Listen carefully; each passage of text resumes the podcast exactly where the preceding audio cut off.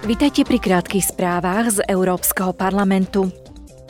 Od 1. januára 2023 predsedá Rade Európskej únie Švédsko.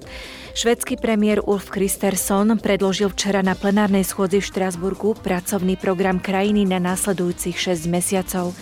Vo svojom prejave uviedol: Našou hlavnou prioritou je pomôcť Európe, aby bola ekologickejšia, bezpečnejšia a slobodnejšia. Avšak žijeme v ťažkom období. Európe zúri vojna, ktorá priniesla nespočetné obete a viedla k ukrutným činom a zverstvám. Okrem toho však spôsobila aj energetickú krízu a hospodársku recesiu.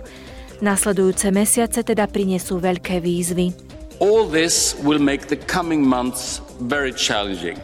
Švédsky premiér ďalej dodal, že absolútnou prioritou Európy musí byť Ukrajina, pretože jej boj je bojom za demokraciu a morálne hodnoty.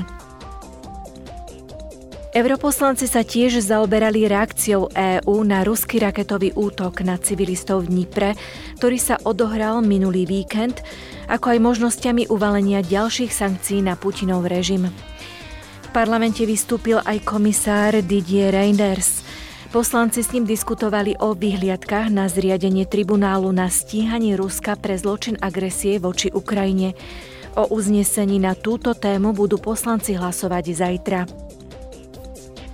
Predsednička Európskeho parlamentu Roberta Metsolová zopakovala v úvode plenárnej schôdze výzvu, ktorú parlament adresoval medzinárodnému spoločenstvu.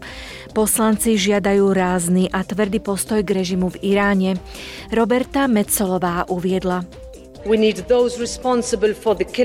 Konkrétne osoby musia niesť zodpovednosť za vraždy a popravy. To isté platí o tých, ktorí chcú pripraviť slobodných ľudí o slobodu. Zodpovednosť musia niesť aj tí, ktorí poskytli dróny určené na zabíjanie Ukrajincov. Ľudia z ulic stoja na správnej strane dejín. Oni budú dejiny tvoriť a my ich pritom podporíme. And they will make history and we will stand with them as they do. Predsednička tiež informovala poslancov o opatreniach prijatých na zvýšenie integrity, nezávislosti a zodpovednosti parlamentu. V tejto súvislosti uviedla: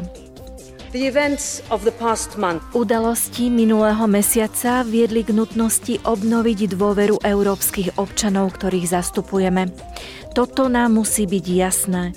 Občania správne požadujú zodpovednosť a integritu.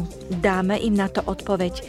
Najskôr sa budeme zaoberať tým, ako možno zrealizovať politiku otáčavých dverí a zaručiť viac transparentnosti.